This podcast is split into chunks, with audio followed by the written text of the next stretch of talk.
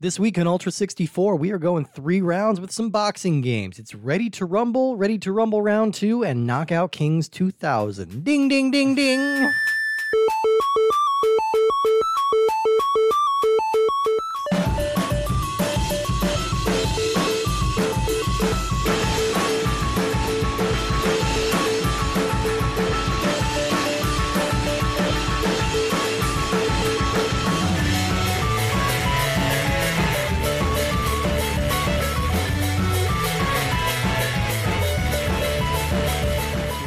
Welcome, everyone, to Ultra 64. We are the internet's comprehensive Nintendo 64 podcast. Each and every week, we are playing a different, randomly selected game from the Nintendo 64 catalog, and we are playing it, and we are quickly giving up on that announcer voice I was doing. My name is Steve Guntley. In this corner, progenitor of the sweet science, Willy Wonka himself, Woody Siskowski. That's the that's the original sweet science is making candy. I think so. Yeah. Yeah. Or sending kisses. yeah. Yeah. Yeah. Designing nougats. I did. Uh, I did. Uh, wanted to go a little extra here, so I went to an online name generator that will generate your uh, boxing nickname. Okay. So you are officially Woody Bone Crusher Siskowski. Oh man. And I am Steve Atomic Cat Guntley. I huh, I don't know. Interesting. I don't know. I, think had I, I had a um uh, one of my earliest uh, toys slash stuffed animals was this weird plastic thing called Atomic Cat. oh, I, was, I um, thought you were I- gonna say was a guy crushing bones. Yeah, exactly. One of my most beloved childhood memories was this big mace I had. I called him Bone Crusher, and I would sleep with him every night. when I wasn't out pillaging, Yeah, exactly. as they do on Orcas Island for Exactly. food. Uh, well, welcome. We are talking about boxing games this week. If you haven't been able to tell from our ridiculous patter, uh, boxing games not a not a genre I have a lot of experience with beyond one very specific game that we'll get into in a Well, minute. I mean, every when you really break it down, Steve, almost every game is a boxing game. Double Dragon, Final Fight, Street more, Fighter. Street Fighter, more like you've probably played more. Uncharted, sure. yeah, everything, exactly. Everything. Any any anytime a punch is thrown, it's a boxing game. you Yeah, know? that's all it Yeah. takes. It's like that birthday boy skit about family. It's like, Oh, yeah, oh yeah, that's- yeah, that- yeah, that's a yeah. family. Yeah, that's a family. Yeah, good. I, um, I'm sure all our listeners love it when we reference this two season sketch comedy that nobody watched. Man, people should watch it. I've been rewatching it a lot lately. I really love it. Um, but yeah, so we are playing some boxing games. This is a sport we have not really gotten into, which means I get to do some boxing This research. is why people come to That's this why they're here. Nintendo 64 podcast. They're like, I love learning about new sports. why I think not? I think I'll listen to this Nintendo 64 podcast. I think that's the trick. You need someone who uh, actively hates and does not understand sports to explain sports to you. I think that's what people come that's here. the heart of this podcast. Uh, so I tried to research when man first threw a punch at another man, and insanely, Wikipedia did not have that information for me. So Timeline of punching. your guess is as good as It mine. was in the Paleozoic era. He was named after Og Punch, a, uh, a caveman with two names. Uh, he was also the inventor of the last name. um, uh, but I was able to find the competitive boxing dates back to ancient Greece. Uh, the earliest known reference to it is when it was introduced to the Olympics in 688 CE or BCE, excuse me. Uh, it was a popular event in sideshows and parlors for centuries after that. You can see the legacy carried on in the game Hades when you get the uh, metal gauntlets and punch the shit out of people in that game. Another boxing game. Another boxing game. Yeah. Family. Uh, yeah, but I, I haven't gotten the uh, gauntlets yet. I They're- they're good those. times. I'm excited for that. Yeah, the, the, the weapons in that this- game are excellent. I've been favoring the spear lately. Yeah, It's the spear's fun. good. Um, anyway, uh, yeah. So boxing, as we know it, didn't really arise until the 18th century with the codification of the Queensberry Rules in 1867. I've heard this term before. I never really knew what it was. Uh, but basically, just got it confused with the Magna Carta. yeah, I, I frequently get those confused. Whim of 1592, signing of the Queensberry Rules. Um, yeah, so the the most important thing that these rules did was uh, it, it kind of established what we view as boxing today. It, it established the parameters of the ring. Uh, it established how long rounds should go, certain rules about uh, uh, conduct, and it also introduced padded boxing gloves. Before Okay. this, boxing was all bare knuckle, and lots of people died. yeah, that's that's rough. So yeah, uh, after that, the sport became even more popular than it had been, and it was introdu- reintroduced back into the Olympics in 1904. I would say the sport probably reached its peak cultural saturation in the 60s and the 70s, mostly due to the man on your shirt right now, one Muhammad Ali. Uh, The- yes, the greatest. the greatest, the great. I mean, arguably the greatest in any sport of any time. You know, Well, You one one of the very one of the very few people who trans who got so popular they single handedly made their sport more popular. yeah, Like, yeah, yeah, definitely one of those. And he was like a real lightning rod for controversy his entire life as well. Check Mm-hmm. Though- out the movie Ali starring Will Smith as it's not that good. Though I feel like history has proved him right. Yeah. I mean, in, Oh, yeah, yeah, in many many things. Oh yeah, a hundred So, percent. Yeah, yeah. yeah, absolutely. Um, so in the '80s, uh, boxing kind of began to take a backseat to professional wrestling, which started Mm. to dominate the uh, uh, television at that time. And so they kind of adapted by. I feel like boxing has always kind of been looked at as the classier sport, you know, Oh, I- like maybe. I, I don't know. It seems like it's it's a gentleman's game, you know. Now, and, now and I just started, sort of um, envision though like these current like pay per view things of like guys with like giant feather boa hats and things like that. and, Sure. like, um, That's the thing, like- Ringside and like tons of jewelry and the the pay per view events, especially like you know all the people ringside are in tuxes and evening gowns. Like it's a it's a night out. Like only the wealthiest people can go. And I remember being a kid and like it was always a big deal if somebody got the pay per view to the fight that night because it's like. These could be like two hundred dollars. Yeah, these Yeah. could be like extremely. It's like Yeah. it's like the same as buying a ticket into a, a real event yeah.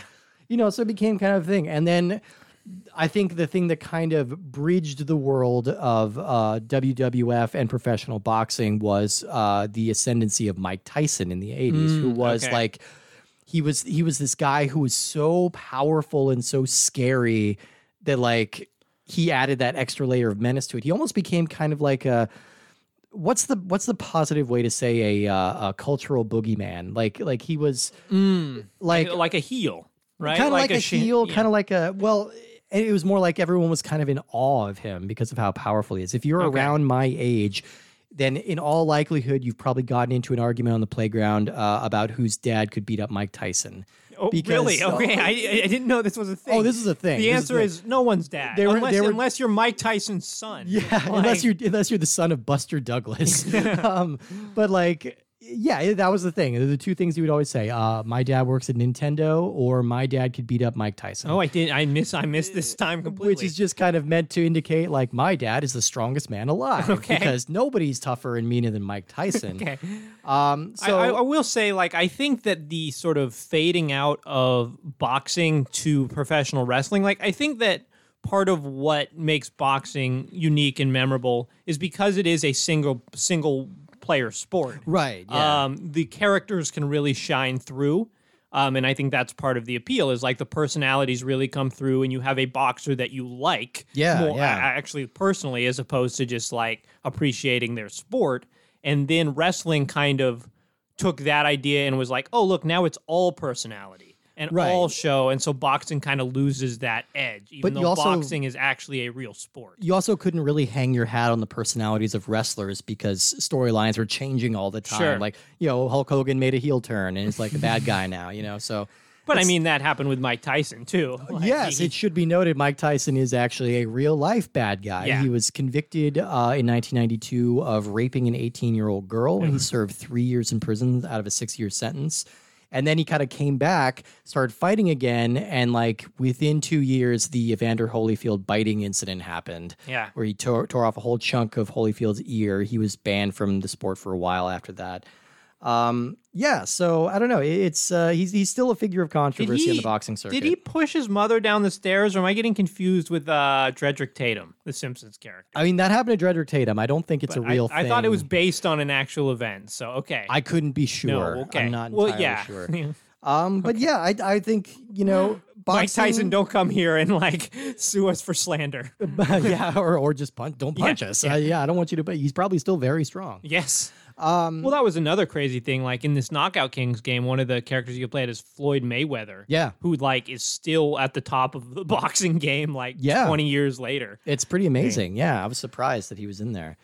Um, but yeah, so boxing has definitely waned in popularity more and more over the years. Uh, it's fallen behind the WWE, and right now the UFC is kind of you know if you're going in for a combat sport, that's well, yeah, and that's the thing. It's just in a weird sort of middle ground of if you want something way over the top and like silly, you go to WWE, and if you want something where it's just people wailing on each Yeah. other, is you go to UFC. Yeah, yeah, yeah, yeah, and and that's they scratch different itches, I guess. And I think that the It's paper also very hard to scratch itches with boxing gloves. On. I've tried. It's really hard. Um, the I don't know. I think the the pay per view model that was so successful for boxing in like the 80s and the 90s is now kind of the thing that cuts it off from most society because that's still kind of the model yeah. for big fights. You still have to see it through like a pay per view, and it's still like a big event. Well, I think that they've realized like that's the only. You just have to find these sort of personalities that will draw people. Like a couple years ago, they did. I think Floyd Mayweather versus one of the UFC guys, Conor McGregor. Or Oh, something, right. Yeah, yeah. Which is like kind of silly from a athletic standpoint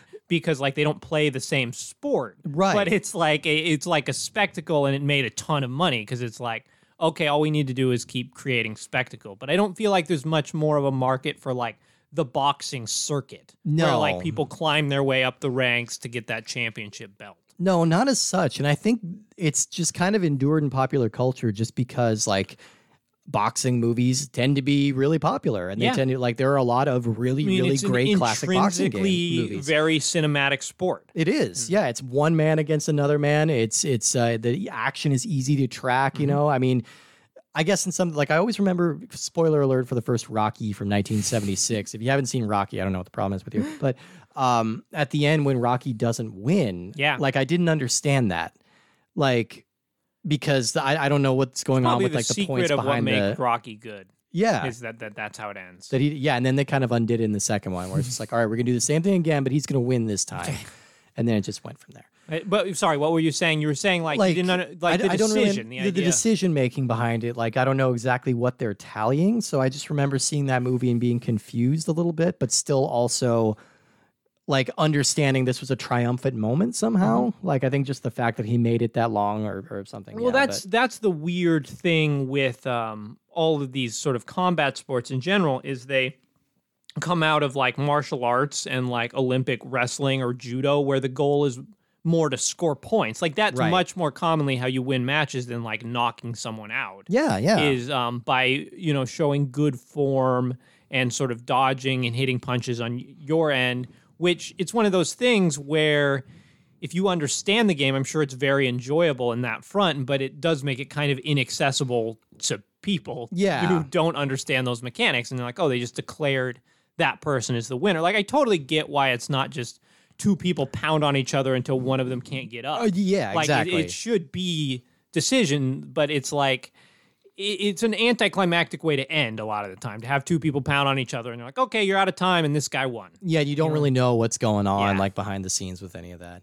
I have a couple little random bits of boxing trivia just because I like doing that. Sure. Uh, the record for the most career knockouts, this belongs to a guy named Archie Moore. He had 141 KOs in his career from 1935 to 1968. So I I, mean, that's a long career too. Yeah, that's Like- true.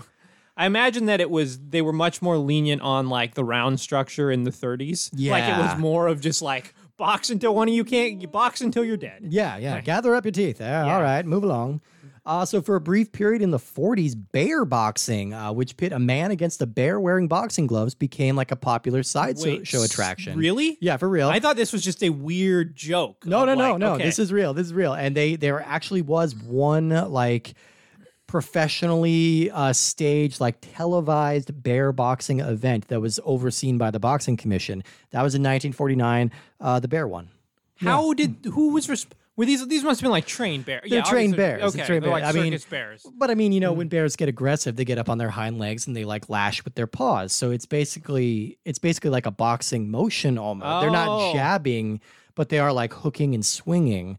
So if you just blunt those claws with a glove, like they're still incredibly strong and will knock you down. And people died, but Wow. you could, in theory, box a bear. Um, but luckily, that's How not something that ever happens anymore. Okay. Yeah, If there uh, here's a here's a moral question for Okay. you, Steve. If I would steal the bread. okay. um, yeah. Well, if there was a trolley car going in two directions, um, if they aired a bear boxing match on TV, like currently, Yeah. would you watch it? I don't. I'd like to think I wouldn't, and only. Uh, but I mean, I I imagine I wouldn't. Here's the thing: I imagine I wouldn't just because I do not seek out tele- live televised events. Okay. Um, I I would have to admit I'd be curious to see what happened. Uh, maybe catch the replay or something. It I seems don't know. much Is more it- inhumane to the boxer than to the bear. It seems, yeah, it seems like the boxer is going to get the rougher end of that, but it is still animal cruelty. Like you are still true. trying to punch this bear and subdue it to like get away. I don't know. would you box a bear? I guess that's the ethical question. Yeah, how much? how much yeah. would someone have to pay you to box a bear? Yeah, Boy, I don't it would have to. Hard to say. Would have to be a lot. and that's the thing. Like I'd have to take a dive. I don't think I could punch a bear. I, I just don't think it's in me to punch. Oh, I I could easily punch a bear. I would just be far more afraid that the bear would like just kill me afterwards. Oh, it's Legends of the Fall over here. Yeah. Oh, okay. Uh, all right. Uh, another little bit of trivia, and this one's getting a little blue, so cover the kiddos' ears there. But different athletes have different attitudes when it comes to sex before fighting. Uh, so Oh. Muhammad Ali, he would abstain for up to two or three months before a fight because he believed it gave him more of an edge. It made him a little more aggressive and a little more focused. Yeah. But Ronda Rousey and a couple of other female boxers have said that they like to have sex uh, uh, uh, pretty much immediately before a fight Okay. because it builds up their testosterone and kind of makes them more energetic and Sure. and uh, enthusiastic. So Maybe a difference between Your mileage wa- way varies. men and women respond to. I don't yeah, know. yeah, it's it's just an interesting thing. I know that's been that's a thing in sports, and I don't really know what the There was a uh, famous story where like uh, NFL player Lawrence Taylor like hired prostitutes to go into the opposing team's locker Right. rooms before games. Yeah, yeah. Yeah, yeah. So that it, that's kind of always been a thing. I really don't know how much truth there is to any of that. I think it's most mostly superstition Yeah. more than anything. But Or I mean, just finding you just find what works for you. I mean, I think Yeah. that that's all there is to it, and just doing something consistently. And one last thing is that approximately 500 people have died in boxing matches since the introduction of the Queensberry rules. Uh, probably the most famous was a fight in 1947 when Jimmy Doyle was killed by Sugar Ray Robinson. And a lot of the reason this is famous, well, first of all, Sugar Ray Robinson is a very famous boxer, but also uh, he claims that he had a dream the night before the fight that he was going to kill his opponent, and he tried to get out of going to the match. But his his uh, he consulted with his manager and with his priest, and they convinced him to do the fight anyway. Wow. And he killed a guy. Um, Weird. uh, completely not something he wanted to do. I wonder- course, but yeah.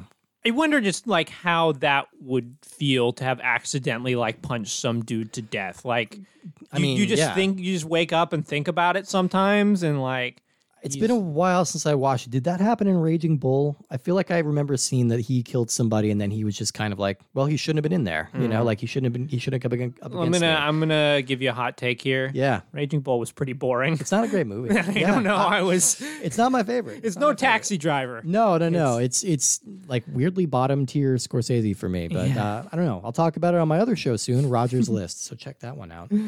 All right, let's talk a little bit about boxing video games. Uh, there have been a ton throughout the year, but Sure. uh, I feel like efforts to establish like a long running consistent series have kind of fallen flat. Well, it's we basically haven't gotten any in a couple years. But it's at not all. like a thing that like there's no merit for like a yearly installation. No. because like the rosters don't really change. There's like yeah, yeah. you know 30 famous boxers on the circuit or whatever and it's like you get them in and you're like okay what are we going to do for the next game Yeah. there's no rosters to update there's no like new stadiums to design it's yeah, just- there's not going to be a whole lot to change. I mean, Yeah. just kind of fine tuning. Maybe they should go with like the platform model, like just like have one boxing platform that just kind of uploads like uh, like Destiny or something. you know? okay sure Um, but yes, uh, the earliest boxing game I could find was Boxing for the Atari 2600 and the Intellivision. You have to love how simple they Yeah, kept it. Like yeah. you knew exactly what you were getting with those games. Uh, so the game is mildly popular for its time, but it's not super remembered today. i mean imagine trying to play a boxing game with a joystick and one button to control both of your hands Like, right. It's it's, just it's tough mechanically Yeah, yeah. Um, 1985, we saw the game Ring King on the NES, which is really the only thing that's memorable about that game. Have you played that one? no There are some in like some corner animations in between rounds that are beyond suggestive. okay uh, oh yes It looks very Okay. much like your manager is giving you a blowjob in the yeah, corner. I, I now I don't remember if I've played that game, but I definitely know the animation that you're talking yeah, about. yeah, yeah, yeah. It's not great, but inarguably the most famous and best boxing game of all time, Sure. uh, not including Wii Sports, which is more popular. Somehow that always counts. Uh, is Punch Out. Uh, yeah, Yeah. no- Nintendo sports game debuted in the arcades in 1983, but it was the NES port Mike Tyson's I Punch mean, it's Out. very like for what it's worth. The arcade version is very different. Feeling it's very different. NES You have that wireframe guy, Yeah. and it's just like, yeah. But yeah, Mike Tyson's Punch Out came out in 1987. Uh, and it, it used uh, Tyson's name and likeness were eventually stripped from it after his rape conviction. Well, it was just There- there- Super the- Punch Out, or it was just Punch Out after Yeah, that, it was, right? it was Punch Out featuring Mr. Dream. Mr. Dream. That's um, it, who yeah. they replace, who I think has the similar, yeah, who's who's a white guy, Yeah. um, similar model to Tyson, but um, yeah, and I, I I've heard stories that they actually didn't they didn't strip him out necessarily because of those convictions, like his right likeness was just sort of running out on the game. Re- they were gonna like remake the game, and then Oh, his okay. likeness ran out, and they're like, ah, we don't need to pay this guy again. But- Yeah, so it is yeah. essentially the same. Same thing, but yeah, I, I I still wouldn't imagine that Nintendo would No. want to be associated with him. Like if yeah, if that had happened. Um, but yeah, Punch Out is really fun because it's just all about tells. Uh, Mm-hmm. if you haven't played it, it's all about like watching for your opponent to make a face or, or make a gesture or something and knowing exactly what blow to land at that exact moment. Uh, and so it has kind of like a a puzzle game mechanic to it rhythm, almost. puzzle or rhythm. Yeah, yeah, and and that I think really established the flavor of boxing games and kind of said, okay, we have fighting games, we have brawlers, we have Double Dragon. Like, how is a boxing game different? And Punch, I was like, okay, this is indisputably boxing. Like, Yep. it feels like boxing, even though it's very cartoonish and over the top. It's amazing, like how that, that's probably one of the best looking NES games. Like Yeah. the amount of the characters and how expressive they all are looks so good still. They really do. It's still so much fun. I've actually been wanting to break out my Wii version. Uh, yeah, that game's great. It's the great, Wii, the Wii and. I haven't played it in forever. Um, but yeah, so we got two sequels. We got Super Punch Out on the Super NES, and then Punch Out on the Wii, like some 15 years later. Yeah. And that's kind of all we've gotten. They're both they're both good as well. They're both great. Yeah, they're they're all absolutely worth playing. Uh, and then there are a lot of ripoffs, uh, like Black and Bruised, Facebreaker, and one of the games that we're going to talk about today, which is kind of a ripoff, kind And of Wade more Hixton's s- Counterpunch. Counterpunch, That's what yeah. we're talking about today. So as far as more realistic boxing sims go, there really aren't very many memorable ones. Uh, George Foreman, Riddick Bowe, Buster Douglas, and Evander Holyfield, they all had their own games uh, with varying levels of success. Don King had a franchise for a little bit. There was one based off of a um, anime called Victorious Boxer that was supposed to be okay. I mean, it's really, really tough. Like, if you were thinking about how am I going to design a boxing game on the SNES that's trying to be somewhat realistic, you just because all you have is buttons to sort of dictate like punching. yeah, yeah. And so it's just you're never going to get sort of that sense of control and precision and power that you need to replicate a boxing. No, no. Yeah, that's the tricky thing. It's like you have to either kind of make it its own thing like Punch Out did, or you just have to lean into some of the goofier it's mechanics. weird like the more sort of stripped down a sport is the harder it is to sort of replicate it like Yeah. soccer is like can you kick past the ball and shoot the ball great you're there You're there. but like when you sort of all you have is two people in a ring you need something very sort of precise to put it over the top and make it interesting Yeah, yeah, for sure. I mean, the last game that we got that could be considered a boxing game is a, a VR game called Creed Road to Glory, Mm-hmm. where you get to uh, use virtual reality to imagine you are Michael B. Jordan. I, Ooh, I, I would I would that's a use of virtual reality I can get behind I don't think I would leave. No. it's like no, no, I don't like it out there. yeah exactly I want to No. be Michael B Jordan Yeah, everything's don't make, so don't soft. make me Steve Guntley again No. come on Look how saggy he is. No. Um, all right, let's talk about our first game here. Uh, Knockout Kings 2000. This was, re- I don't know This, why. this was I, this uh, was Guy it like. Fawkes's uh, rallying cry. Knockout Kings. remember, remember to jab, jab, jab. Yeah. Uh, yeah, so Knockout Kings 2000 was released October 3rd, 1999, developed by Black Ops Entertainment and published by EA Games. it was also released on the PlayStation. Uh, Black Ops Entertainment, we actually talked about them recently. we don't talk about Black Ops Entertainment, Steve. That's true. We keep yeah, it we on keep the it on the low. We keep, uh, yeah, Yeah. Don't tell us if we did, but yeah. Yeah. we actually talked about them recently in kind of a, a backwards way because they are the studio that developed the James Bond games after GoldenEye on the PlayStation. So they did Tomorrow Never Dies and the very different version of The World Is Not Enough that's on the PlayStation. I see. Both of them are not supposed to be very good. Uh, this company was founded in 1994, and they really didn't have much success beyond their brief partnership with EA on some of these boxing games. Um, really, their most notable title after this game was Fugitive Hunter, uh, Wow. otherwise known as the game where you judo kick Osama or uh, Osama bin Laden into a helicopter. Oh, okay. I It's- kind of remember that as like a trailer, but I don't never played the game. It's a terrible game, right? It's it's like uh, I think it's uh, almost as close as you can get to a good bad game. Okay. like where it's fundamentally like competent enough to play, but it's also batshit in its total premise and like it's weird jingoism. It was such like a post two thousand one reactionary game. Got it. Uh, so it's like it's kind of gross, but it's like, like it's funny that it exists. exploitation. Yeah, exactly, exactly. It's just funny that there's any game where Osama bin Laden is the boss. It switches from a first-person perspective to a, a 2D fighting game, Okay. and then you judo kick him into a helicopter where he's brought into custody. Um, yeah. Anyway, Black Ops Entertainment they went under in 2006, so no Fugitive Hunter sequel.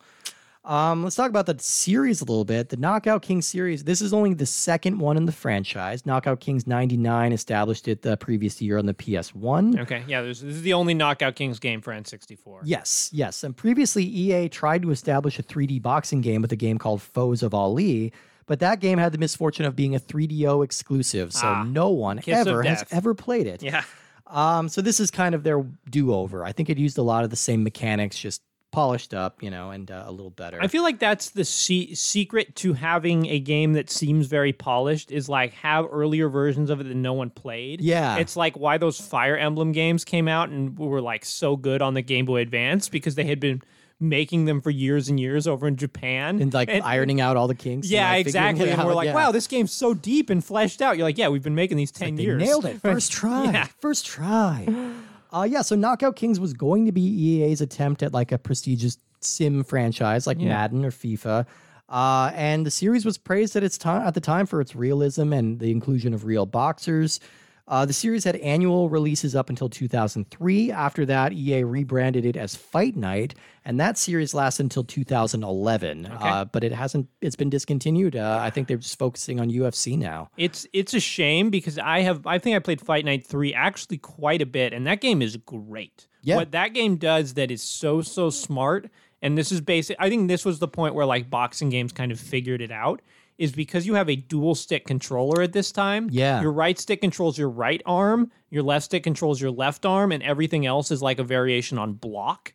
That's so fun. like um you you know by sort of spinning the right hand, right stick around you do this big hook like go down and up and it'll hook up and then conversely you can try and block by you know holding R and pressing the right stick up and so it's very much like a sort of bluffing and anticipating what your opponent is going to do and I feel like that's sort of the heart of what this is what I always try to think about whenever we get to a new sport. It's Yeah. like what is the core element of what makes this sport what it is, and how do you replicate that in a video game? I'm going to say it's punching. Well, yeah, it is punching. I, I'm with you on that, but I think specifically for boxing, it's a sense of sort of your each punch is a risk. Yeah, yeah. And you're kind of exposing yourself if you make a bad punch, um, and then your opponent can sort of capitalize on that by hitting your open area. Yeah, yeah. and so exactly. it, it sort of has to have that sense of like I'm I'm ma- I'm lining up for this big power punch, and I really need to sort of line it up right.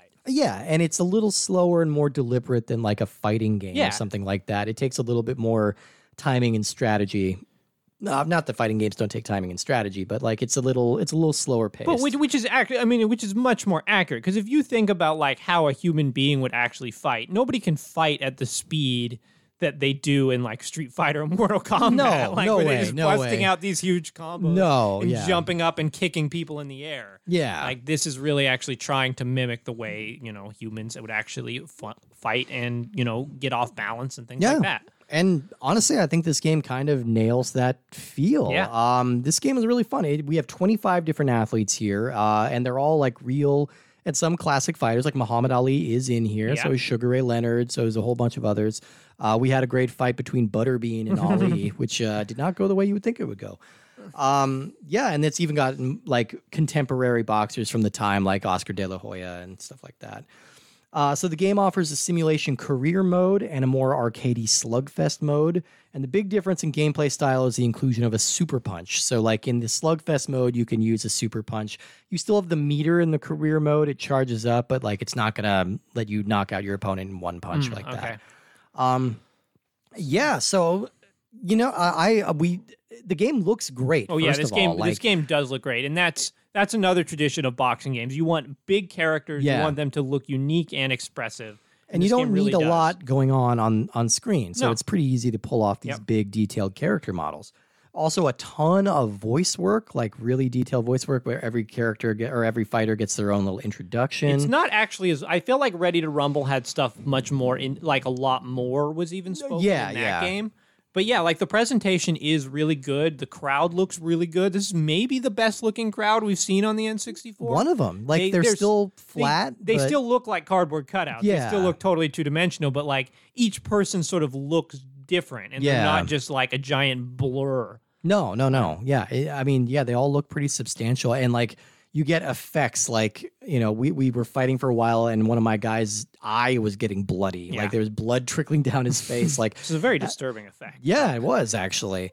And, and, And, like, um, like it's- the, I think the other thing here that's important is like the proportions look really good. Yeah. Um, like there's a creative boxer mode in this, and this is one of the few games where you're not just creating like some sort of ungodly pixel freak. Yeah, like so many of the Everything wrestling games, you're just like a giant mound of brown flesh. Yeah. And like here, you're like, oh, that actually like it's a crazy looking person with like a mullet and rainbow colored hair. Sure. But like it does look like an actual human being. I was trying to make him look as strange as possible. I him as heavy as possible and as short as possible, but it still balances out. It scales appropriately, so it would still look like a person. You Yeah. know.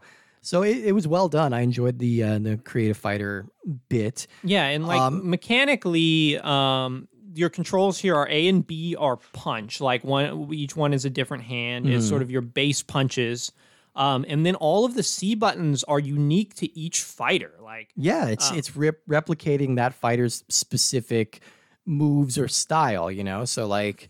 Wh- Which one with Ali? You press a button that just kind of made him do his little. he does like a little taunt, which I think Yeah. you know charges up his power meter or something. And but like also a lot of his more signature punches would be like a rapid fire barrage of punches where you as Butterbean, um, Turkey is- just just a big slow haymaker. you Yeah, know, like, yeah, and so it, I mean, it be. works really well. Of like, oh, I'm gonna, I have to adjust my play style to the character that I'm playing as. They're not only differentiated in stats, they're Yeah. differentiated in abilities, which again is just totally what you want from boxing because like these sort of differences and character is really something that makes the sport unique. Yeah. and so to replicate that by giving everyone four different moves works really well. Yeah, yeah, completely. And then you can uh, hold the R button to make your hits more powerful. It'll Mm-hmm. deplete your stamina faster, but you can land some nice hits, which is usually designated by like a little flash of light. And some of these looked like, landed great. Like I Yeah. absolutely clobbered you. Yeah. And your character just went flying. Yeah. Like he was he sort of did this really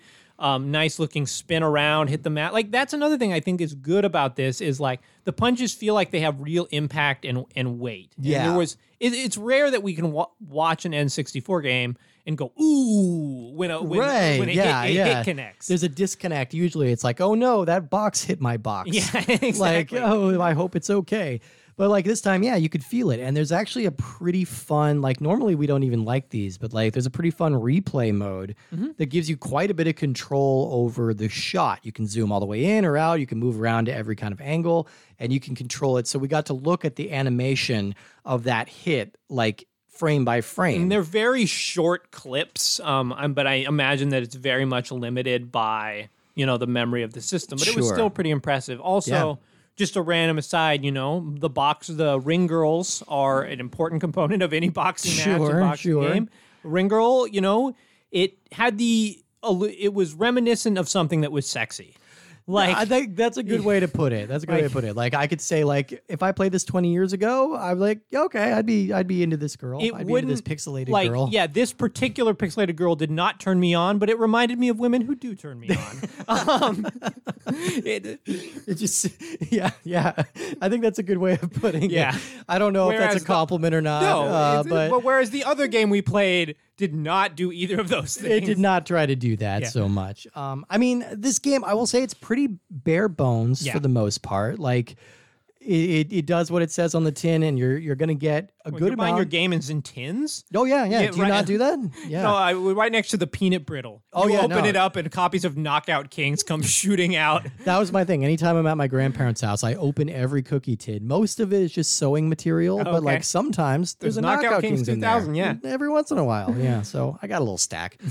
um, yeah, so there's just not really a whole lot to dig into. I guess that would be the only dig against it for me. Is just Definitely. that it's a little light on features, but. I the core gameplay here is really fun. Like I I was even saying, like, okay, we have to play these other two games, but I'm kind of enjoying it. I kind of want to keep playing yeah, this. Yeah, Like, it, and like it, it does feel like pretty precise. Like when you're blocking, you sort of can lean different directions, and it it was a game that you're like, okay, I kind of understand the basic mechanics of where it's going here, and Yeah. I'd like to sort of understand them better. I think Yeah. another thing that's missing is a training mode. That would be um, nice to really like help you practice leaning different directions for the different punches. Yeah, yeah. Because this game never really felt button mashy, No, but I really. also sometimes didn't understand why I was hitting and why I wasn't. Yeah, yeah, I, I I agree with that. But I think there would be a lot of fun trying to just see all the different signature moves of all these different fighters and and really dig in and play around them with the mechanics here. Yeah, I, I liked Knockout Kings. Yeah, me too. I, I wanna I wanna play it a little bit more. Uh, let's move on to our next one. It's a little bit richer on features, a little bit more to talk about. Uh, Ready to Rumble Boxing. That's the number two for those keeping track at home. and also, if you're keeping track Ready at home, Rumble Box. uh, Ready Rumble Box. Also for people at home, uh, we got to play a jingle because this was released October 31st, 1999.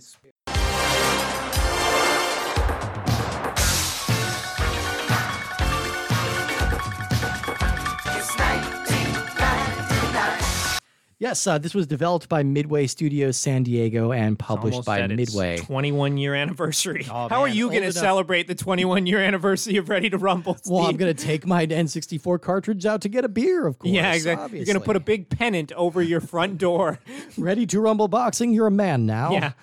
Uh, this was also released on Dreamcast, PlayStation, and Game Boy Color. No shortage of ways to play this Oh, game. that's that's one we could play for uh, one of the Patreons. It's Ready true. to Rumble on Game Boy. Absolutely. I'm Sure, it's fantastic. It's got to be. It's got. It's a fighting game on Game Boy. Yeah. It's got to be good. Uh, so Midway Studios San Diego was an internal development team that eventually became THQ San Diego after Midway went under. Uh, the studio has a relatively small impact. Uh, they mostly worked on wrestling games before the acquisition, and their only major game post acquisition was uh, Darksiders 2, which was fairly well received. yeah. Um, THQ had actually announced that this studio was going to be handling all of the games for their UFC partnership. But then the company announced in 2014 that they sold their UFC license to EA and they were going to be shutting down the THQ San Diego studios and firing its 40 plus employees. So EA got another one, I guess. um, all right. A very important person we need to talk about in this game is Michael Buffer. Yeah. Uh, so the phrase "Let's get ready to rumble" This may is actually a registered trademark. The only game built around an announcer. Like it was clear Right. that they're like, we need to make a Michael Buffer game. Yeah. And then they're like, what what can we do around that? Well, who would be another one? I'm, I'm trying. I'm drawing a blank. I mean, like- John Madden, but he sort of Yeah. started as a coach. Yeah, yeah. But I guess he got more famous than an announcer. I don't know. I don't know. Could hard hard to say. But yeah, so uh, yeah, the Let's Get Ready to Rumble is a registered trademark owned by Michael Buffer. Uh, Buffer began his announcing career in 1982, and he was hired by ESPN to do boxing coverage in 1984. And that was the year when he used his now iconic catchphrase, which he took from uh, Muhammad Ali once again, because Oh. Ali used to refer to fights as rumbles. Like that was something that he learned from him. So yeah, he took it from there. Um, so he trademarked the phrase, or Buff, Michael Buffer trademarked the phrase in 1992, which is a decision that will go down as one of the smartest business decisions in history because he has netted an estimated $400 million in endorsement deals and royalty fees to date. Uh, his brother Bruce Buffer actually runs his company and kind of manages all these business decisions. And he said he wants to get them up to one billion dollars on Let's Get Ready to Rumble money, Wow. which does not seem impossible. No, frankly, it's just crazy to think that one one catchphrase could be worth so much. Yeah, I mean, he delivers it very well. It's There's true. no question about that. And plus, it is all in the delivery. Michael Buffer was the exclusive uh, uh, announcer for uh, Trump hotels, like in for boxing games at Trump hotels. So you know he's owed like a shitload more money. That's, that's a good like point. He'll never Yeah, see it, but yeah. like he's owed probably at least another couple hundred million. and so I guess that means he's just like he's not in the Knockout King game. He's not in the Knockout Kings game, but he is in many, many other things. Like basically, like pretty much any time the phrase is used, he gets a cut. Uh, and this game was kind of developed around that phrase, as was a 2000 wrestling comedy movie called Ready to Rumble, starring David Arquette, which introduced mm. David Arquette to the world of wrestling, a world weirdly he is still very much in. There's a documentary about that right now, which He- I have no idea what it's about. David Arquette Yeah. is somebody who has been in the cultural zeitgeist for a long time, but I have no idea why, and I really know so little about him. Like, I was okay, randomly in a football game that I really liked. There was like a mode where you play against David Arquette's team, and I'm like, Weird. what the hell is going on? Yeah, Who is this person? his career has been like really kind of blessed that he's still around. Like I I only knew him from Scream, and Okay. then and he wasn't even all that good in Scream to be honest. But like he kind of blew up from there. But uh, yeah, he he actually won the WCW championship title a couple years ago. Like he's actually like a real pro wrestler now. Um. Anyway, yeah. So, um. Yeah. Buffer and Bruce, uh, like I mentioned, they manage the business operations, and they are very, very vigilant about unauthorized uses of the slogan, and they're very quick to sue to shut you down. However, if you pay the fee, Buffer is likely to show up and say the line in person. Sure, uh, which you know, which he's done many times. I, you can't fault the guy. Like that's a No. pretty reasonable way to go about it. You're just like, I'm gonna crack down on people who use it, but like I will be there to use. Like I'm not just gonna hoard it. He's not like Oh, he's yeah, not yeah. Scrooge McDuck in it. no rumbling for anyone. Yeah, exactly. Nobody can rumble. Nobody can be ready. Nobody get ready to sit still. Ha! Do that. yeah. So on TV, he's uh, uh, said the line on The Simpsons, on SNL, on South Park, on Jeopardy, on the Clerks animated series, on Phineas and Ferb, and on America's Next Top Model, as well as pretty much any other TV show that asked him to be on. In film, uh, Buffer has appeared in pretty much every movie that had boxing or wrestling in the last 30 years. That includes many of the Rocky movies, the Creed sequels, and he's even played some characters in addition to cameos for himself. And the most notable one is the 2009 film You Don't Mess with the Zohan, starring Adam Sandler, where Michael Buffer is the villain of the movie. Oh, really? Playing so like he's like a- a major character. He's like a major character. He's acting. He's playing a wealthy industrialist. Um, also, that's just the weirdest fucking movie ever made. well, I really want to um, watch it now. And uh, he also appeared. This one's crazy. I didn't know about this. He appeared in Tim Burton's Dumbo reboot, where he's the announcer in the circus. And at one point, he says the line, "Let's get ready for Dumbo." That's pretty fun. I kind of now I want to watch enjoy that, movie, Yeah. just because how dumb that is. And weirdly, we have encountered him before on this show because he was the announcer of Clay Fighter Yeah. 63. Okay. See, I was wondering about that because that ca- catchphrase at the start is "Let's get ready to crumble." Yeah. And I'm like, did they use that uh, a parody law or something? Well- it's like, oh, it's actually him. Interestingly, I've got a mini game for you. I- Okay. I've got real approved uh, Oh. slogans that have been used in advertisements and other things. Uh, so I'm going to say the line. I want you to tell me what you think this is. Whether this is a Michael Buffer approved usage of it or Oh, the, these are all approved. These Oh, are all oh, things that oh, are out it. there. So I'm I just have to guess what, do the you think. product is. Yes. Okay. Yes. The first one is actually let's get ready to crumble, but it's not Clay Fighter. It's a food product. Uh, I'm gonna guess uh, blue cheese. You're not far off. It's uh, uh, the shakeable Parmesan. uh, Oh, Kraft, sure. Kraft Parmesan cheese. Well, also confusingly though, because that's already crumbled. It's already Like, crumbled. Well, sometimes you get clumps. I guess you can crumble them. But Uh, I don't know. I, I feel like it should be the blue cheese chunks It probably should, Yeah. but you know, hey. or Uh, feta. how about this one? Let's get ready to bundle. Um, ooh, uh, Xfinity or like a Com- Comcast, something like Uh, that. again, you're in the right. Uh, you're in the right area. It's progressive insurance. Ah. Yeah, yeah. They have to bundle home and auto. you Yeah. Okay. Um. All right. How about let's get ready to shuffle? Ooh, uh, Magic the Gathering. the Wizard of the Coast finally put out that big money for that. Mm-hmm. I would love Yes. that. That's amazing. It's actually World Series of Poker. okay, that and then the last one, uh, and this one just bothers me, and you'll see why. let's get ready to win big. No, well, It A, it bothers you because it sounds scheme. terrible. Sounds terrible. uh, Excalibur Casino. Uh, again, not you're you're very close on all these. It's the Mega Millions jackpot lottery. Okay. Um. So yeah. So oh, he, yeah, that's let's some get ready the- to win big. Is that's, like um that's so sway. That's like the uh the Simpsons where Radiation Dude has his knockoff catchphrase "Up and let's go." exactly. That's what that feels like. Yeah. Up and let's go. All right. Sorry. Let's. I just. I thought that was fun. I don't know. It's. Uh. uh he. The man's made a lot of money saying five words. It's Yeah. kind of amazing. It's a Sure. good work if you can get it. He's brought a lot of joy to many people. Yeah. Uh, so let's talk about this game. So Ready to Rumble is uh, it's a total arcade boxing experience. I think Yeah. you know the Knockout Kings had an arcade mode, it had an arcade feel, but it is going for a little bit more verisimilitude than we're getting Much, here. much more vers. Like on Yeah. the verisimilitude meter, that was like an eight. This is like a one. Yes, there you go.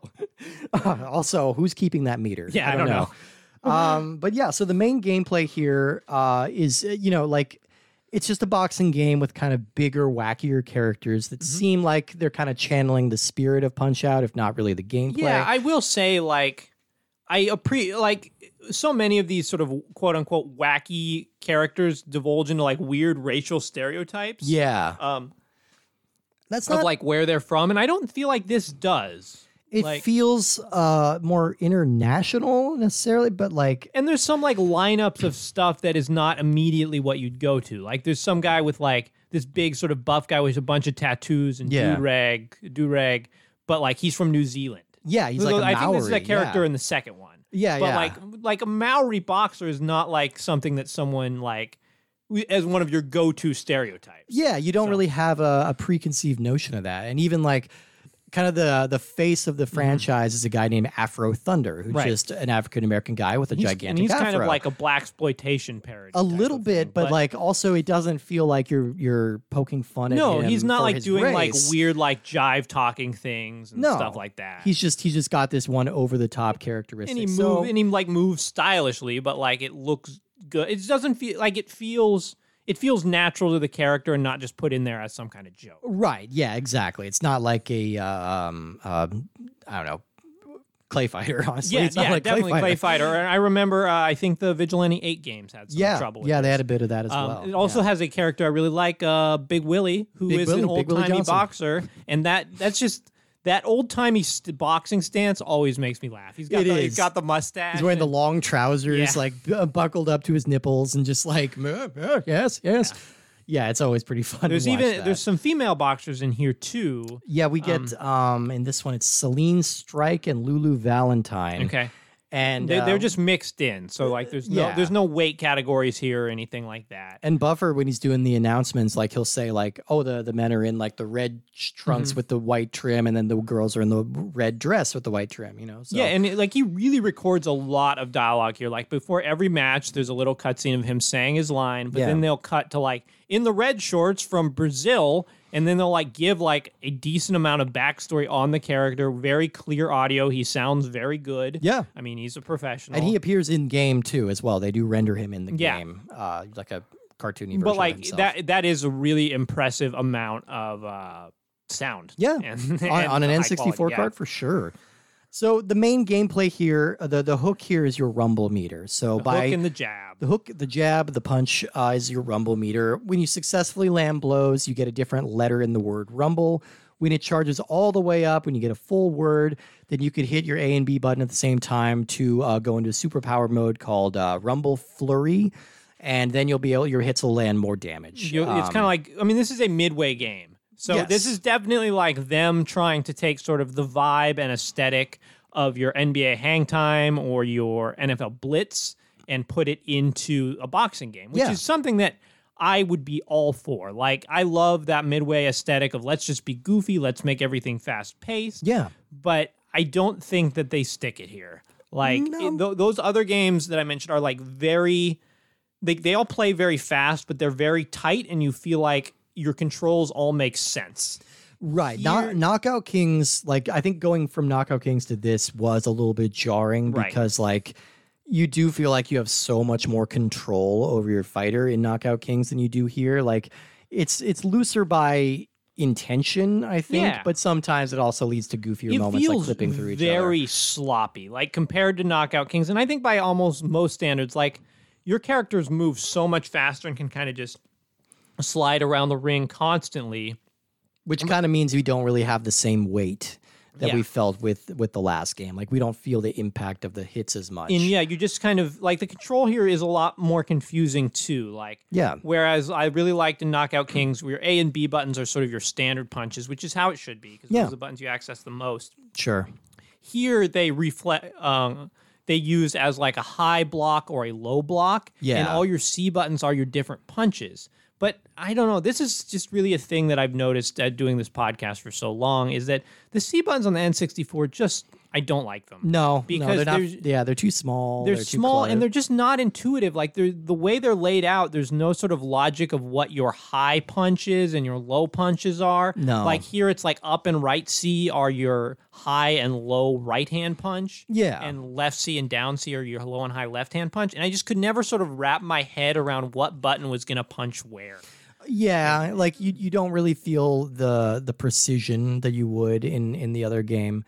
But this game does have a feature that I think is actually super cool, and that's like the um, uh, what did they call it? The uh, Championship mode. yeah, the championship Yeah. mode, where basically you're it's like a career mode in most other games. You're going to Yeah. take your fighter uh, through the ranks and then just try and like uh, uh, win fights. And so they you have to train your fighter in uh, these little mini games, or you can choose to skip the mini games if you don't want to play those. You can just set it to auto. Well, and I will say, like, so some examples of these mini games. Yeah. Are they're mostly just sort of press these buttons in rhythm. Yeah. Um, which like to mimic this sort of jumping rope or doing this speed bag or things like that.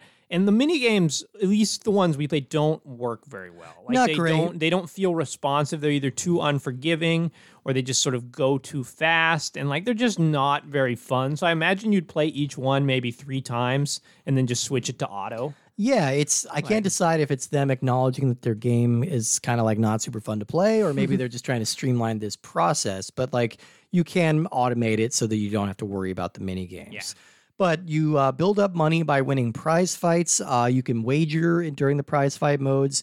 Uh, and then you can use that money that you win at that to buy more mini games, which will train different stats for your character. It gives you a lot of opportunity to buff up this character and then take him out into exhibition fights. You also get to save your character to uh, a memory card, and you can like bring it over to a friend's house and like play against their fighter. Yeah, so like weird the weird aspect of the design is like these are all used with the pre-designed fighters though. It's not like you're creating a fighter to sort of, you know, take through this mode, which is a little weird because it means when you play the sort of standard arcade mode in this game, the characters have full stats. Yeah. And then when you go into this championship mode at the start, they're running at like you know, a quarter of their usual ability. So you were talking about how the controls feel even less responsive Yeah. in this championship mode because you're like, oh, my character is not is not as dexterous. Right. Yeah. I, I hate that. Why is dexterity a thing that I think I blame Dungeons and Dragons that dexterity became a regular terminology. and charisma. Yeah. Yeah. Charisma. Yeah, exactly. Yeah. You're like these just I want stats that make sense. Yeah, yeah, Like yeah. I understand strength, I understand speed. Yeah. Like dexterity, what the hell is that? Yeah, yeah, yeah. um, I don't know. I really appreciated like that this mode was in here. Like Yeah. it, it made it. They made the game a lot deeper than I was expecting it to be, and it actually makes it a little deeper than Knockout Kings in a lot of ways. Like It's such a weird trade-off because Yeah. I do agree that like this mode is really good and fits really well with a boxing game. Just the trade-off is you have to play this game. Right. Like w- the dream world is this mode in Knockout and uh, Kings. like I don't think this is a terrible game. I actually quite enjoyed this. See, I game. disagree. I think this is a terrible game. Oh, see, yeah, I, I, I think it's, I think it's perfectly fun, like for what it is. I think uh, going off of Knockout, Knockout, Knockout Kings is definitely better uh, for what it is, but like, I, I enjoyed my time with this one. I don't know, like, I found enjoyed like it much I found more it than I expected. so. I mean, you know, there's nothing more embarrassing than me losing to you in video games. I was glad that no one else was around to see that. Um, but like, I felt like you just kept pummeling me, and it, I sort of never got an ability to like. Every time I would start to try to punch, Yeah. you would just knock me down. Yeah. and like I would never get a chance. And like the block mechanics never seemed very responsive. I don't know, like Knockout Kings, I sort of was able to sort of plan and feel like I knew what was happening Yeah, even even when you know you were beating me or whatever but like here i just felt like random shit was happening and like the rounds were over so fast because if you knock someone down three times, the round's just over. Yeah. And they sort of each time they get up, they have less and less health. So I think some of these matches, you knocked me down in like 30 seconds. Yeah. And it just, I don't know, like th- this game just felt very lazy and glitchy to me. Like everything moved. And I love like the midway aesthetic of like everything is going to move really fast. But like Yeah. here between rounds, the screen kind of just goes black and then it restarts and it's like round three. And Yeah. you're like, wait, what the he- what the heck just happened? There's Like- barely even a bell before you're like in the fight. Yeah. yeah, and like the camera's sort of always spinning around in weird ways. It just and then like even the environments that you played in, like the crowds there just felt very sort of tepid and sort of removed and small. I didn't even notice. I don't them, know. yeah. There was just it really had a sense to me of like just not very much work put in here, and maybe that's true of this N64 port specifically. Um, I'm wondering, but it felt like a pretty low tier effort. I don't know. I I I can't like directly argue with anything that you're saying, but like I did I enjoyed the experience. I wasn't mad at any of the mechanics that were going on here. It didn't feel particularly broken to me. It felt like yeah, I agree, a little loose, a little lazy. Um, but me I, I don't I don't think it's a terrible game at all. Okay. Um, I don't know. We'll we'll hash that out in the rankings. We we'll, we'll hash that out in the ring. Yeah, I thought you were I guess say. that's the thing. Hear I- it we, now. We should mention, like, we had kind of a loose idea for this episode, like back in the days before COVID, that we were going to go to like a boxing gym and like just kind of try and get a lesson and like Yeah. maybe fight against each other to Right. see how it would go. Um, It, it didn't I- I feel. don't Yeah, maybe that'll still happen at some point, some but Uh, now doesn't quite feel like the right time to put on someone's old sweaty gloves. and like and draw blood from people Yeah, and sweat. exactly. Yeah, yeah. But I don't know. Uh, place your bets on who you think would have won. Um, for, Spoiler for reference, I'm six foot five. I'm 230 pounds, and there's two of me. Yeah. So uh, you know you'll, you'll be fine either way. Um, one thing to note about the characters: there's 17 in this game, and I mentioned that Afro Thunder is kind of the face of the franchise.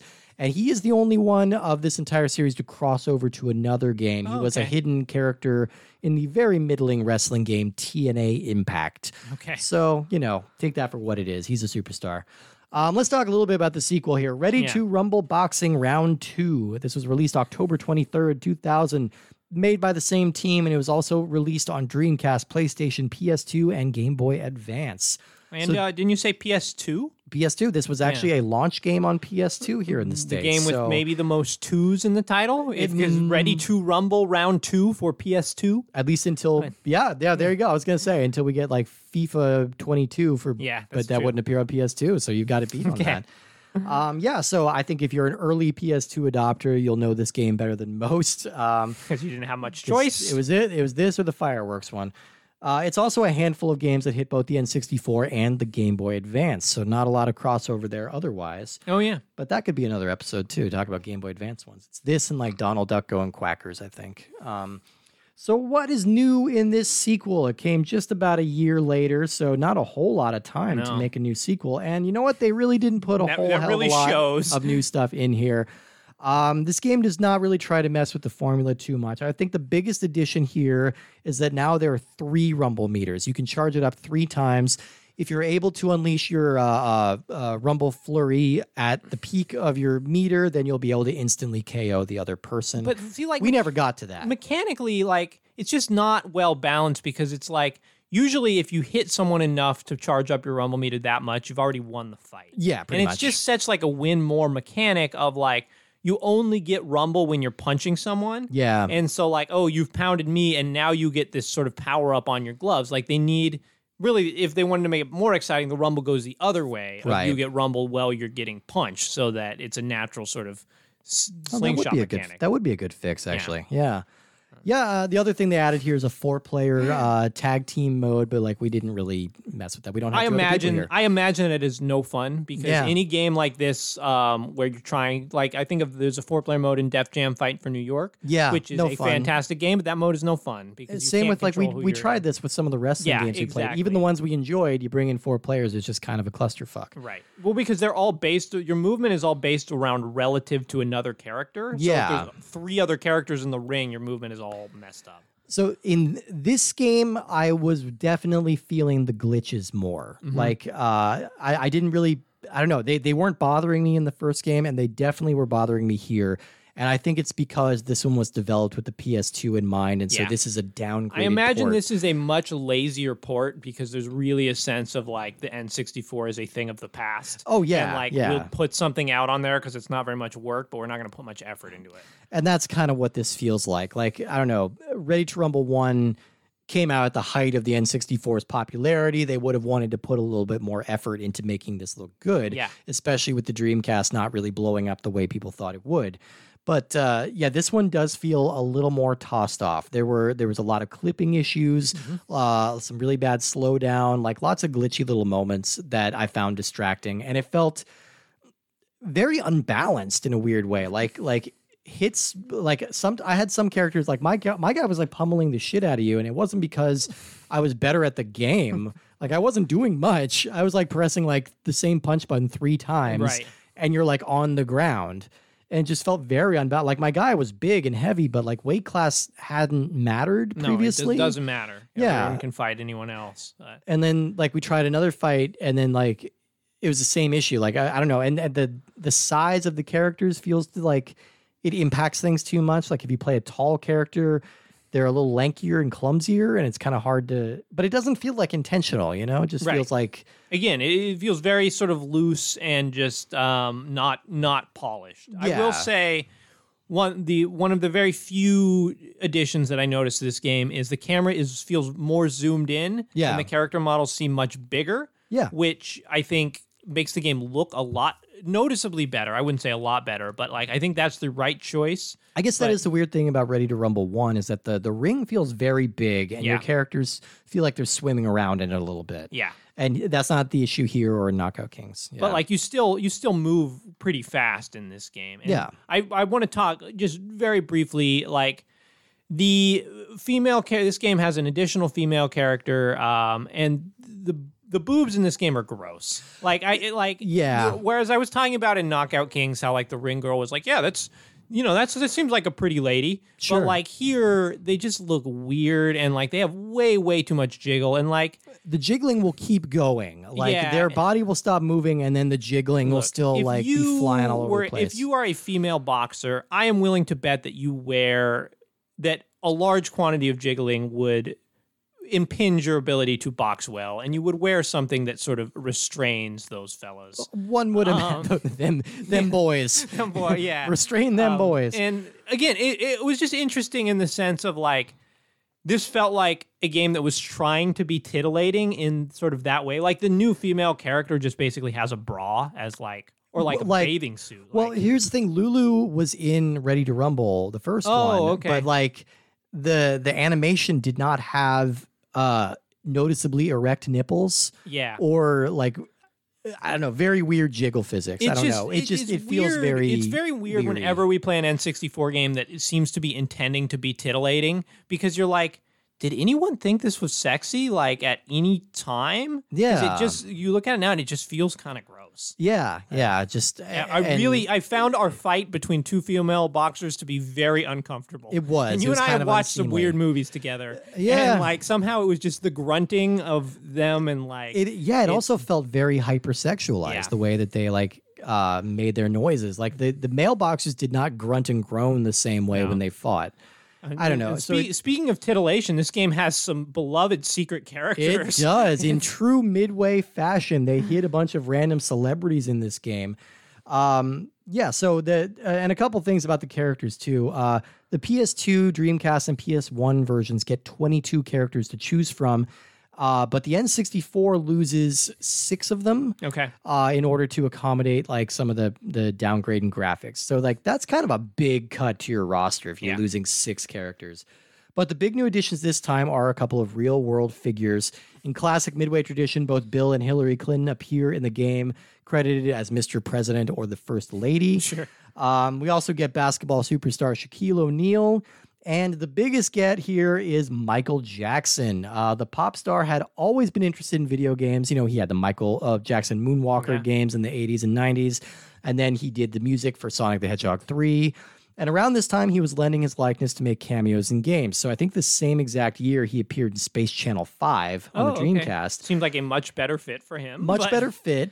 And he also uh, appeared in this game, and it wasn't just a matter of lending his likeness either. He showed up to the studio, he did mocap, he recorded voice work. Wow. They they pitched his voice down uh, to make it sound like more masculine and deeper, but otherwise, it, he actually showed up and did the work. Um, which is kind of surprising for like this feels like too small of a game and he feels like too big of a celebrity Sure. for this me- mix but uh, no he showed up he did it I mean, I, I imagine that this game feels like much more of a fully fleshed game on the PS2. I Yeah. would think it just it felt yeah it felt very under undercooked on the uh, N64. A little bit, a little bit. Um, one other thing about Ready to Rumble, there was another sequel, Ready to Rumble Revolution. It came out on the Wii in 2008. Uh, that one was published by Atari and it was actually developed by Aki Corporation, which is the same team that made so many memorable N64 wrestling games. But apparently, that same magic did not apply to a motion sensor boxing game. Uh, Ready to Rumble Revolution was critically panned, commercially ignored, and the franchise died right there. uh, there has not been any interest in reviving the brand whatsoever. Um, which you know, I, I enjoyed the first one, uh, less less so the second one, but I'm still not clamoring to bring it back. I don't think we No, need. I don't think we need this series in the world anymore. Um, are you ready to move on to rankings? Yeah, yeah. Let's let's close this out. So uh, each week we are ranking the games that we are talking about. I'll start us off on this one. Sure. Um, yeah, uh, Knockout Kings. I think definitely the best game that we played today. Uh, really, kind of a, a little hidden delight. I, I didn't know that this. I would. I, I was not expecting to like this game as much as I Yeah. did. I'm putting it at number 34, and that's above uh, the Ken Griffey Jr. baseball game. Oh, nice. Um, Ready to Rumble. Uh, and again, another welcome surprise for me, at least. Uh, I, I I really enjoyed it. I think uh, the the f- creative fighter mode, or like, not the creative fighter, the championship Yeah. mode is really clever and neat. innovative. And you know, the action's a little loose and goofy, but it was fast. It was fun. So I'm putting this at number 49. And that's Wow. going to be right above Wayne Gretzky 3D hockey. Holy shit, man. And then Ready to Rumble round two, uh, quite a bit lower. It just felt glitchier, it felt lazier, and it just wasn't as much fun to play. Plus, all the gross sexist stuff really kind of turned me off. That's number 109, and that's going to be underneath A Bug's Life. So, well, Steve, you remember you remember last week Oh, we, we- had our biggest differences in uh, the Kirby game. We're Here we're we drifting further and further apart. Um, this is this is good, actually. We're getting a little variety to the list here. Anyway, I do agree with you. The Knockout Kings definitely the superior game here. I, I like Knockout Kings a lot. Yeah. um, I think that it played really well. Though for what it's worth, like I don't feel like it would be a game that I would. It's so it was so light on content. Like I didn't. And at, at the core, like I would probably rather play an average fighting game than it. Like I would p- rather play Mace the Dark Age. Yeah. which you know is true of most games. because I Sure. like Mace the Dark Age, but like um, it, it felt pretty light on feature, and I would be happy to play it for the amount of time we played it, and maybe even a little longer. But I don't know how good those legs would be. So I'm putting it at number 96, Okay, um, which is right above Body Harvest. not bad. No, um, no. I- Again, I like it. I think I would definitely recommend it, but mostly I would recommend playing the Fight Night games with the dual sticks. I was gonna say they- you might want to get. I forget which Fight Night. Uh, one of the GameCube ones came packed in with Punch Out. Uh, Oh, neat. on the on the disc, so that might be the one to go for. Um, yeah, because it's so hard to find Punch So Out. hard to find Punch play them. Out, you know. Um, I did not like the Ready to Rumble boxing games. Um, I found them frustrating, not engaging, and they moved too fast. And I don't know. I just never understood the mechanics. I'm putting Ready to Rumble at number uh, t- 216. Oh wow! um, which is right below Wheel of Fortune. Wow. I would rather play Wheel of Fortune than Ready to Rumble. That is that is a massive difference. Yeah. Yeah. wow. Um, Okay. And I'm putting Ready to Rumble round two right under it. I, I felt that these games were of very comparable quality to one another, but I didn't I did not like the uh, sort of sex yeah the sexist aspects of yeah.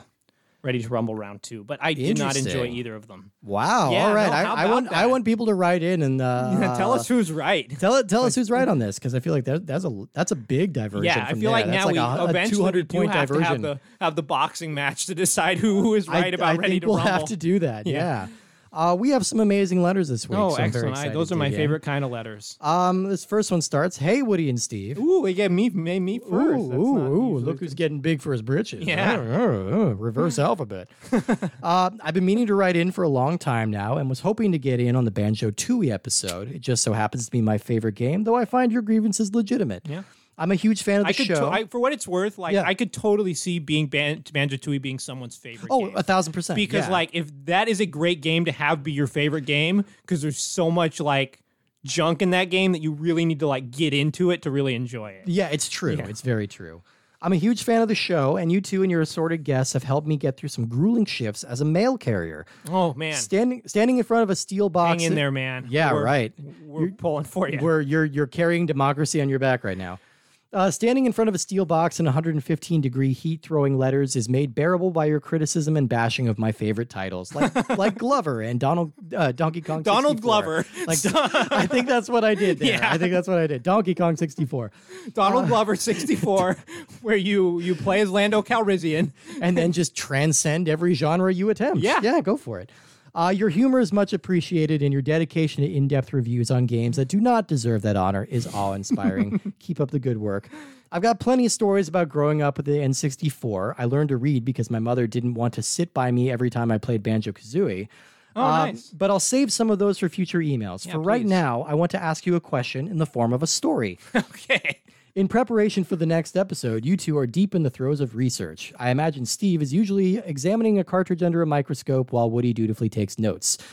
I don't know if that's the dynamic, but No. you do have a quill pen. Yeah, that's true. Uh, the room fills with a bright light, and before you understand what is happening, you find yourself in the cabin of an alien spaceship. oh man. Four eyed bipedal creatures study you inquisitively, seemingly interested in your life and culture. After a few back and forth gurglings and gestures, you realize the language barrier is too great to overcome.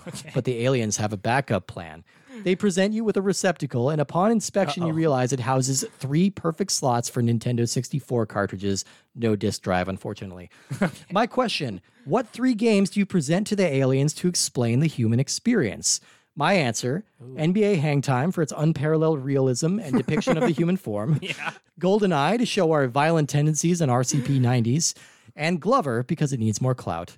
Uh, excited to hear your answers. And again, love the show. Stay safe, stay cool, and play Majora's Mask soon. That is from Joshua, who also says, P.S. Looking forward to the Pikmin Patreon episode because that's his second favorite game of all time. Nice. Awesome. But that's out now. Go check it out. It's yeah. great. Thank you, jo- Joshua. Um, yeah, Joshua. Yeah, that's a great letter. That's an awesome letter, And I just just to be clear and give credit where credit is due, anything on this show that remotely involves research or anything knowledge based, hundred percent Steve. Well, but Any- you, you any- have a lot of stuff just in your true. head. Anything already, about though. Spaceballs or um, what else do I bring to this show? Uh, mostly Spaceballs. Okay, yeah, yeah. ni- ni- it's like ninety percent Spaceballs. Or, or any references to Mace to the Dark Age or Spaceballs. yeah, you That's get me. You get twenty five cents every time you mention Mace. to the Yeah, Dark Age. Yeah, exactly. I'm like Michael Buffer, but for Mace to the Dark Age, which is extra confusing because I did not design the game. No part of it. No Yeah. part in it.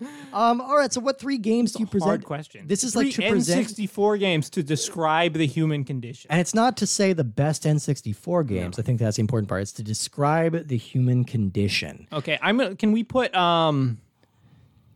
I'm gonna put NFL Blitz on there because Okay. I feel like sport is an important part of sort of competition in human, and I feel like it sort of scratches that itch of the violent tendencies like you might find in uh, Goldeneye. I also want these aliens to think we're more powerful than we are, so they don't start uh, starting shit with us. Okay. So yeah, to that degree, I agree with that. I think they need to know that we are capable of catching on fire Yeah, and slamming each other across the field if we are uh, angered.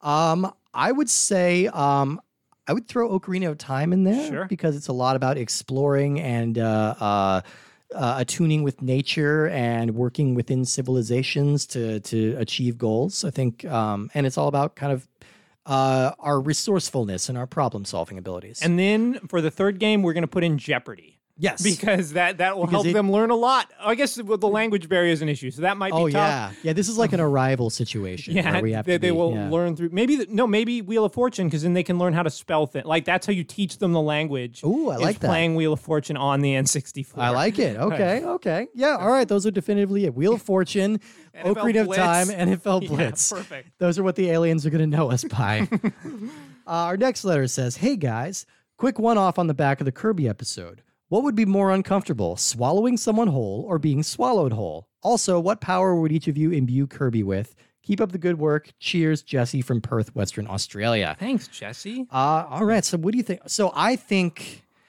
I think being swallowed whole would suck worse, right? I'm just thinking of the movie Anaconda, and like that looked kind of bad. Some, you know that there's there's a there's a sexual fetish of being like engulfed, swallowed yeah, whole. it's like vore. Is that Vore, it? yeah. vore. Yeah. Um, I don't know. I I think I would. I think I would rather be the swallowee than the swallower. See, I think I'm going the opposite way. Well, there's all, all right. We know what happens next. Then Because- open your mouth, Steve. damn it! I mean, I feel like if you're if you're if you're in a situation where this is an option, then your body is equipped to do this. Mm-hmm. Okay. But no one's body is equipped to be swallowed and digested. Though It's just something ironically, do. the person who seems like they'd be most equipped to be solid and digested, Kirby. Kirby, Like only you- eight inches tall, made a marshmallow fluff. Yeah, exactly. You like Kirby swallowing Kirby is Yeah. what we want to see. Um, and what what powers would we in, in, imbue with Kirby? Oh yeah, what would what would Kirby? I feel like, I mean, if we're doing Smash Brothers style, he'd be wearing my glasses. Sure. Yeah. Um, and he'd probably be really good at pub trivia, I guess. yeah. I don't no, know. that's right. I don't know how that is useful in Smash Brothers. Yeah, but, not uh, necessarily, but you know, uh, yeah. I'm not saying he'd be a useful character in Smash Brothers with my power. I think his power is swallowing me. Is he becomes significantly slower, significantly sadder, and he can't see very well.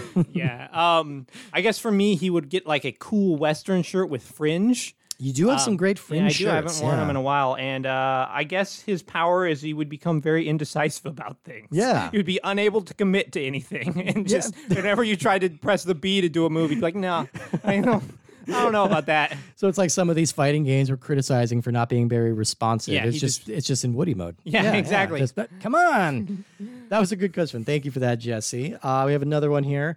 Hey, Steve, Woody, and Samantha. Uh, if you have a guest named Samantha on, imagine how impressive that'll be. That would, yeah, you, you're That right. would've been would've good. very- well, extra impressive because I don't think I know anybody named Samantha. I don't think I So, do. I don't yeah. think I do. Um, anyway, you didn't mean it, but you did ask for it. I believe that the Dragon Quest slimes feel like pushing your finger into freshly chilled jello. Oh yeah, but that cuts into them tend to reseal themselves rapidly, hence their ability to survive from more than one sword strike. Kirby, on the other hand, feels like rubbing a brick of mild cheddar Tillamook cheese on your belly. I think it's obvious which of the two is more cuddly, don't you? And that's from Troidal Power. I that's a very specific image there, Troy. Like, I rub cheddar cheese on my belly, and it is Why? not. Oh well, you know. when did this situation come Well, up? because like it gets that weird crust on the top, and you you can't find your grater, and so you're just like, all right, I gotta get, get this stuff off got here. cheese grater abs. Maybe I'm getting ready to get swallowed by someone, and I gotta give myself a little bit of flavor. little nacho cheese. Yeah, it's I mean, I it's like it's a very specific image, but I can like hear what that sounds like in my head. Like it's very squeaky, and it feels right somehow that that's what Kirby would feel like. I yeah. I, guess. I I like the I yeah I I like the observation that a slime would be very cold. yeah, Like a Kirby seems like it would uh, sort of um, absorb heat, whereas a slime Jello definitely feels right. yeah, yeah. We have. Oh, we definitely asked for it. Just to we be clear. definitely we did ask wanted for it. it. I, so you I did your that. job. No, yeah. you're good. You're good. We got one last one here, and this Ooh, one's uh, from uh, from somebody Woody and I know personally. Um, so it, it- but they're going to reference knowing you and playing games with you. And Oh, uh, okay. so they're just just don't be freaked Well, out. spo- okay. Uh, hi, Stephen Woody. Now that school started again, I have time on my commute to listen to podcasts, and I'm finally all caught up. I was glad to hear your recent review of the soccer games, and glad to hear how mediocre they were. to my knowledge, there have only there's only ever been one good soccer game, Mega Man Soccer. I knew. Okay, I already know who this You know is, this is- and Mega Man Soccer is not a good game, Aaron. Oh, he's going to explain right now. Okay. Sure, every character except Iceman moves at a snail's pace. The strategy in the game is 90% shoot the goalie with your Mega Buster and then score a free goal. Okay. And the game was so lazily rushed that not only is the secret character inaccessible because of a glitch, but that same glitch also means the two endings of the game never play, and the game just inexplicably loops back to the opening when you beat it. Nice. Still, I'd play that for a game for hours before I touched any of those FIFA games. uh, if you had your choice, what franchise would you want a lazy sports game made out of? Star Fox. Boxing, Halo Golf, Punch Out Mud Wrestling, maybe a Mario Brothers Wait, racing Punch game Out of Mud kind? Wrestling is already Punch Out's already a sports game, Aaron. Before I go, two other thoughts. Uh, first, I'm ashamed at how much you disliked Wetrix. I know for a fact that Woody had a pretty okay time playing the multiplayer with me once we got bored and before we got bored and switched to Clay Fighter. I mean, the water is basically invisible and it's a glorified tech demo, but fun was had. Fun. uh, second, I just ran into two N64 mods that looked really cool Smash 64 Remix and Zelda 64 from Dawn to Dusk. Both look like completely new games, and I'd love to hear someone play them. Would you consider more episodes about N64 mods? Yes. Uh, anyway, thanks for being the best thing about my drive to class. Keep doing what you do best. P.S. I die a little bit inside every time you rate a game higher than Bomberman 64. and you called it. That was from past guest Aaron George. So thank you, Aaron. That's a great letter. as soon as he referenced Mega Man Soccer. yeah, yeah. it's spoiled. Uh, all right. So, what, what do you think? A- A, sports game of an existing Ooh, franchise? that's that's a great question. What if there was a um, this probably already was there ever like a Blitzball mod for uh, the Gears of War game because like or Thrashball. That Oh. was Blitzball is the Final Fantasy That's one, Final but Fantasy, like one of the players in Gears of War was like a former Thrashball player. Oh, yeah, and that it could would be it'd fun. be like a fun like Madden type mod because those characters already look like giant football players. So. It fits in canon, yeah. Yeah. I think I want God of War jai alai. I think, I think that's you- what you want. Yeah. Yeah, you- highlights like, where you have like the little cup that holds the, ball. right? Yeah, like the the So hook you're using thing. the blades of chaos to like spin that around and just Yeah. fling it against the wall. and we'll just make the courts like as long as the ocean, and then like uh, it's being swatted back at you by a hydra. How, w- That how sounds about uh just you know I gotta I gotta hit my quota here. So like Ma- Mace the Dark Age uh, jam. Ching. Yeah, maybe where you you it's just NBA hang time, but you play as the different characters from Mace the Dark Age. Sure. Yeah. Yeah. Do it. Absolutely. Uh, NBA Hang Time NFL Blitz. Let's do that. exactly. I want to play NFL Blitz with NBA Hang Time characters. Uh, yes. Yeah. Oh, oh, there was another question there, wasn't there? Uh, oh, about um. Oh yes, and the answer is yes. We would consider doing more uh, mods. Yeah, yeah, I will were fun. probably actually help Steve set them up this time, since he seemed to have so much trouble figuring out last time. I'm a real dumb boy. and there will be uh there'll be Patreon episodes. There is uh one uh there's an N64 mod for um we did an interview with a fella named Kaze Hmm. as like his uh you know his username who does a whole bunch of Mario 64 mods and he finally finished the Zelda mod that he talked about in Oh, the he did? interview so maybe we'll give that a play. Awesome. Nice, nice. Yeah, we'll have to check that out. All right, we have gone so long on this episode. thought, man? surprisingly, yeah, yeah, we had a lot to talk about. No, and it, it was uh, a much more pleasant time than I would have anticipated. and we had an, a bunch of amazing letters. Yeah, thank you, everybody, letters. for Thank writing you. in with those. Um, so thank you for listening. You can find us at Ultra64 Podcast at Twitter and on uh, uh, gmail.com. oh wait, and I want to say to Aaron, Yeah. Are you sure we didn't play Tetrisphere? Because Wetrix was pretty boring when we played it here, so I have a hard time believing it wasn't boring that time, too. Uh, He maybe, claims fun was had. well, maybe Fun. he's just a much more pleasant person to be around than you, Steve. It- I mean, it's entirely possible. Most people are. Uh, all right, so tune in next week. We are getting back on our racing game grind, and we are playing four racing God games. damn in it! the Will t- these things ever stop? Uh, apparently not. Four racing games in the Top Gear series. So it's oh my god! Top I- Gear I, was- Rally- I was, all positive about how fun this episode was, and now we were all having a nice time. Hey, hey, you never know. You never know. Well, there might be something fun to find in Top Gear Rally 1, Top Gear Rally 2, Top Gear Overdrive, or Top Gear Hyperbike. I Hyperbike. can't believe there's four Top Gear. Isn't that crazy? games. And I almost lumped Hyperbike in with the other uh, motorcycle games, but you know, it's a brand thing. We'll stick with the Top Gear brand, which somehow doesn't have anything to do with the TV show Top Gear or the magazine Top Gear. I'm, It's already, all I'm already angry. I'm already bored. Yeah, but we, you know, we gotta do it. We're it. at really selling it.